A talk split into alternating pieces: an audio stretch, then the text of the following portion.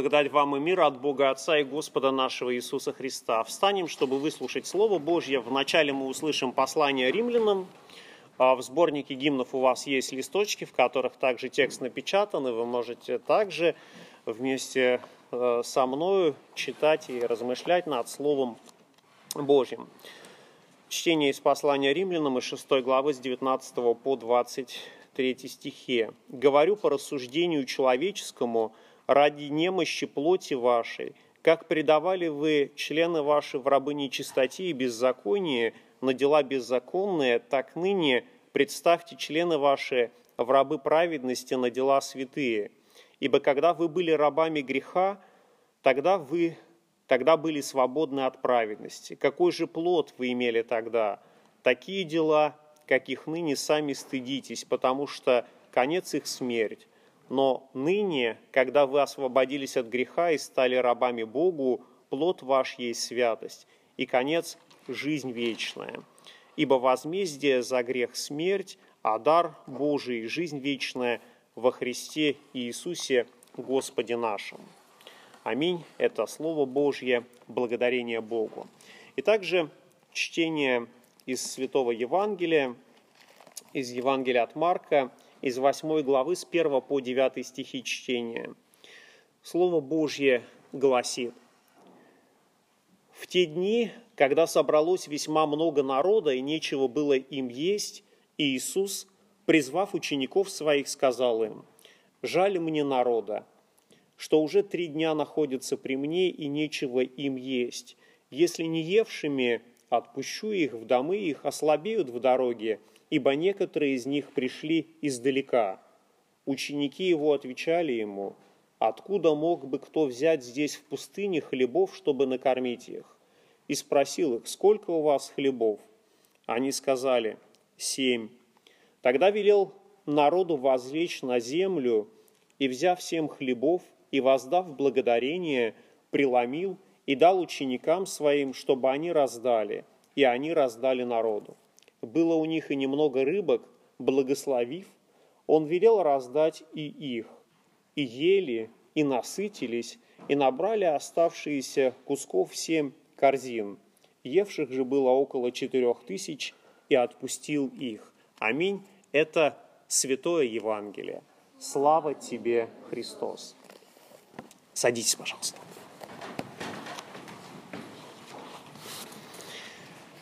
И сегодня мы с вами видим замечательное евангельское чтение, которое а, прежде всего призывает нас поразмышлять о некоторой божественной математике, которая отличается от того, что мы изучаем в обычной школе.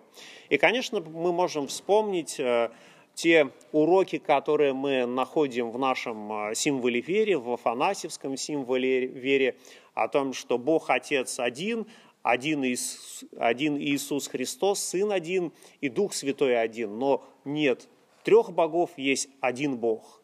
И, соответственно, это первый урок математики, который мы с вами усваиваем. И сегодняшнее евангельское чтение дает нам другой, а, некоторый математический пример. Мы видим с вами о том, что а, 4 тысячи людей, было 7 хлебов, Господь благословил а, апостолы раздали, и осталось от семи хлебов семь полных корзин.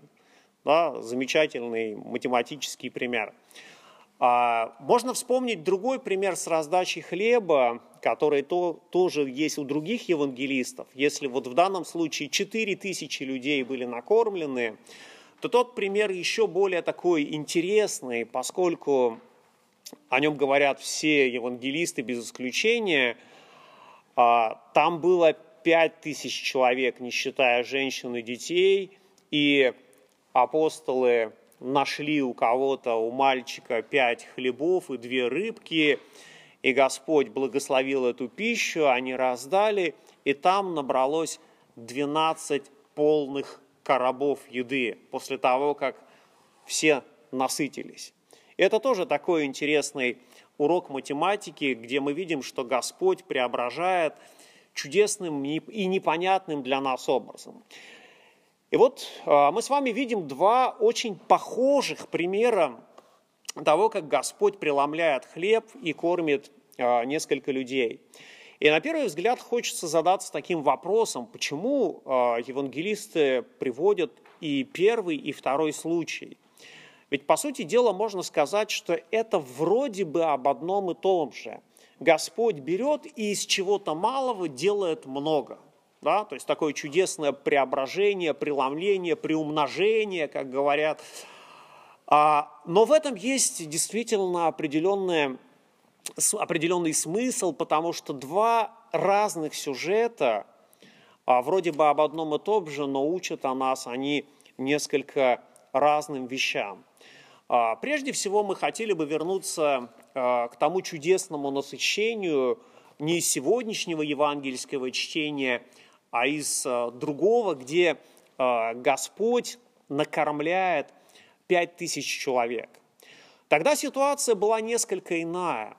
А, тогда Христос проповедовал людям, а, и уже а, вечер был, когда народ слушал Христа, и апостолы в таком недоумении говорят о том, что уже поздно, надо отпустить весь народ, потому что они целый день тебя слушают, им надо что-то есть. Пусть они пойдут в ближайшие селения, купят себе еды. То есть в первом случае, вот в этом случае с накормлением пяти тысяч человек, апостолы проявляют инициативу. Они недоумевают, что люди настолько могут жаждать Божьего Слова, что могут провести гораздо больше времени со Христом. Это были те люди, которые э, э, согласно евангельскому повествованию, были иудейского происхождения. Они знали Слово Божье, они хорошо а, ориентировались в нем, и то поучение, которое было, оно было действительно божественным поучением, и сами апостолы инициировали то, чтобы распустить весь народ, не понимая, что у людей может быть очень сильное желание слышать Слово Божье, что их духовный голод гораздо сильнее голода телесного, потому что когда мы чем-то особенно увлечены, когда нас что-то волнует больше всего, то мы не думаем, что у нас там в животе творится или что у нас есть какие-то физические потребности. Мы хотим достичь определенного результата. И люди, которые слышали Слово Божье, они тоже хотели получить определенный духовный результат, который им был очень важен. Они хотели насытиться тем Словом, которое значительно отличалось от того, что они слышали от фарисеев и книжников, потому что Христос учил как власть имеющий, как тот, который Слово Божье знает гораздо лучше всех остальных людей. И э, Христос, конечно же, и тех людей накормил этим хлебом. И мы видим, что после этого кормления – люди не совсем правильно восприняли, что происходило. Потому что евангелисты говорят о том, что они хотели его сделать царем. То есть вместо того, чтобы насытившись духовной пищу сказать, что Господи, спасибо, что Ты научил нас Слову Божьему, спасибо за то, что Ты нас накормил, они фактически хотели поблагодарить только за то, что Он их накормил и корми нас и дальше, потому что они потом искали Его, чтобы Он снова дал им хлеб. И Он покидает этих людей, покидает иудеев, которые следовали за Ним, идет в пределы, э, в которых больше всего проживало язычников – и вот эти люди, о которых сейчас идет речь, вот эти четыре тысячи людей, это как раз люди, для которых Слово Божье было в такую новинку. И в этом плане, что они не могли за один день насытиться, а пробыли с Христом целых три дня.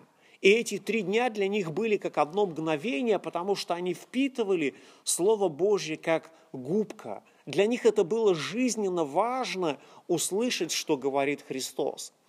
И мы видим, э, что в данном случае апостолы уже не останавливают Христа. они позволяют ему учить, людей, учить э, людей в течение трех дней. И мы видим, что сам Христос э, проникся жалостью к этим людям, потому что он смотрит гораздо дальше, чем смотрим мы. Он понимает, что многие пришли издалека, и что им предстоит еще обратный путь, и что если они в дороге еще э, проведут какое-то время, то они изнемогут. И поэтому, да, Христос здесь проявляет также такую жалость к народу, желая их накормить не только а, духовной пищей, но также пищей физической, которая им необходима.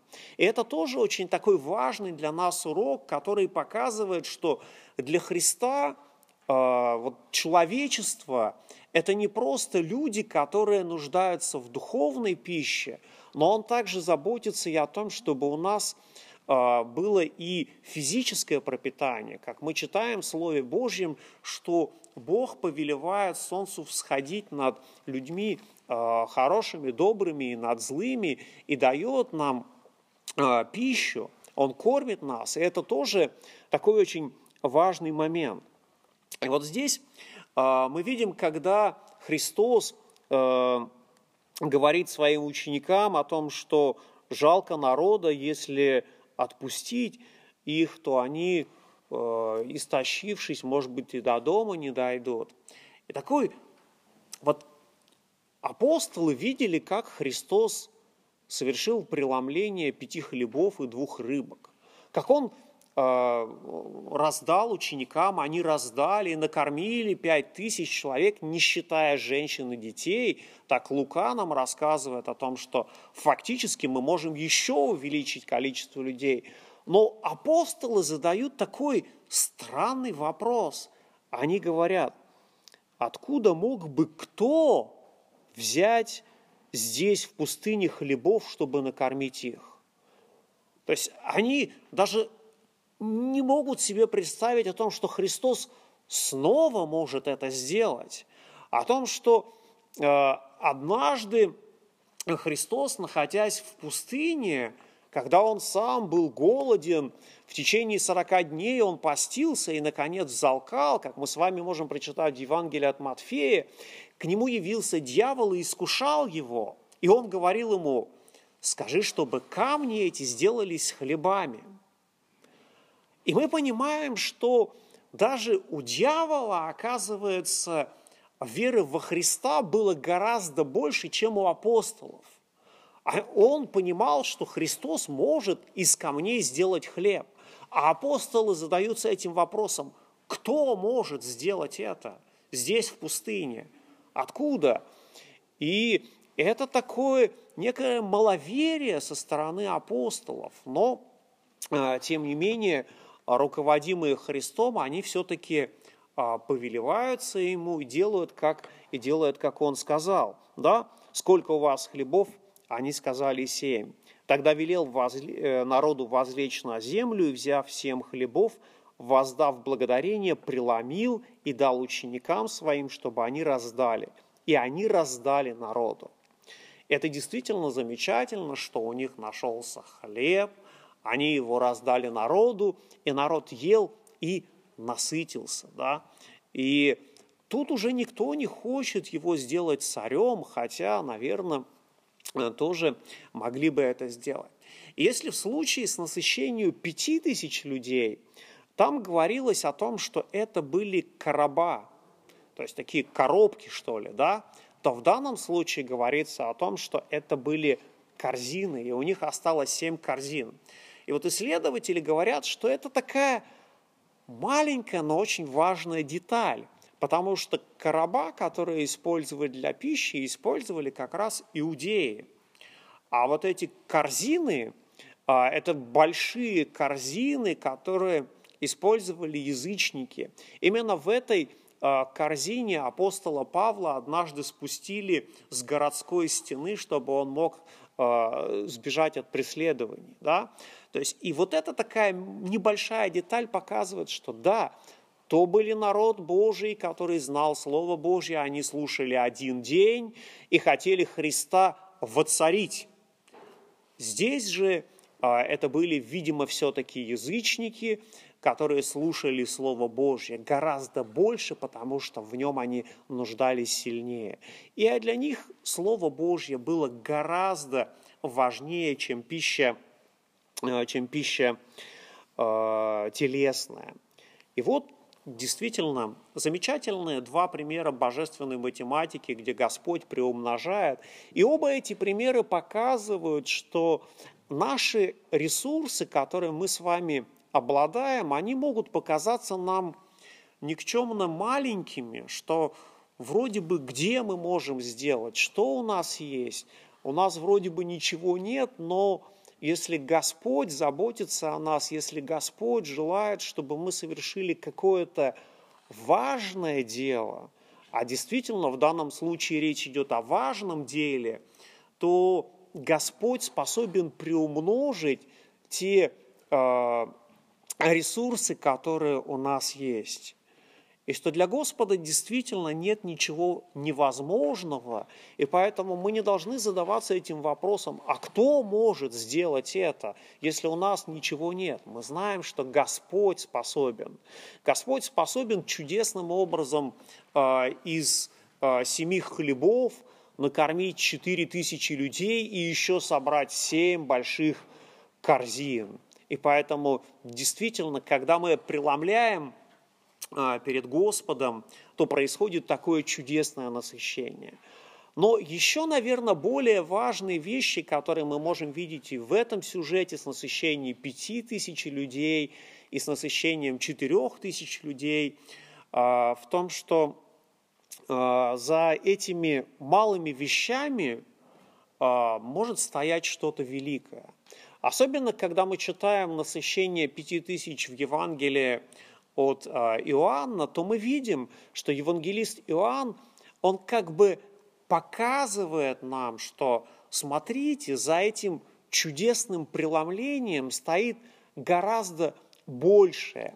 И именно у евангелиста Иоанна мы не найдем повествование а, об установлении святого причастия, но в той главе, где он рассказывает о насыщении пяти тысяч, он много говорит о хлебе, сошедшем с небес, о хлебе, который Он дает нам, о хлебе, которым мы с вами будем жить. И этот хлеб, который сходит с небес и дает нам жизнь, это не тот хлеб, который продлевает наше земное существование. Это тот хлеб, который дает нам жизнь вечную. И тем самым через а, вот эти чудесные насыщения людей, Господь также и показывает нам, что да, преломление хлеба – это то действие, которое, в котором Господь э, дает нам что-то великое. И вот это великое мы с вами получаем в таинстве святого причастия, когда приходим к алтарю и принимаем хлеб – небесный, хлеб, сошедший с небес, жизнь вечная, в котором Господь Иисус Христос дает нам себя самого. И когда Он дает нам себя самого, несомненно, что это пища, которая гораздо важнее, чем то, что мы обычно с вами вкушаем. Потому что она не просто дает нам какие-то духовные силы.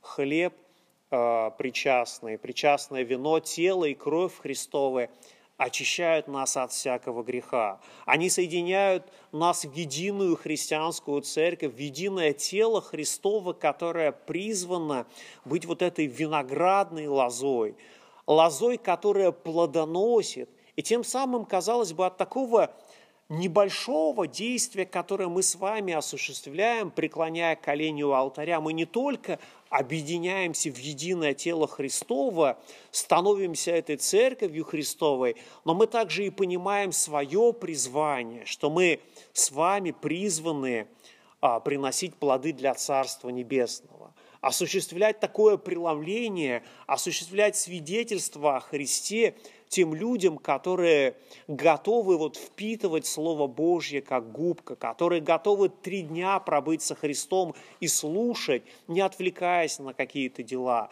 Возможно, что человек до конца сам и э, не осознает, что с ним произойдет, но для нас э, это важный призыв, чтобы мы э, не умолкали, чтобы наша жизнь прежде всего была вот таким видимым свидетельством любви Христовой. И пусть Господь благословит каждого из нас, чтобы то малое, что мы имеем, Господь мог приумножить для Царства Небесного.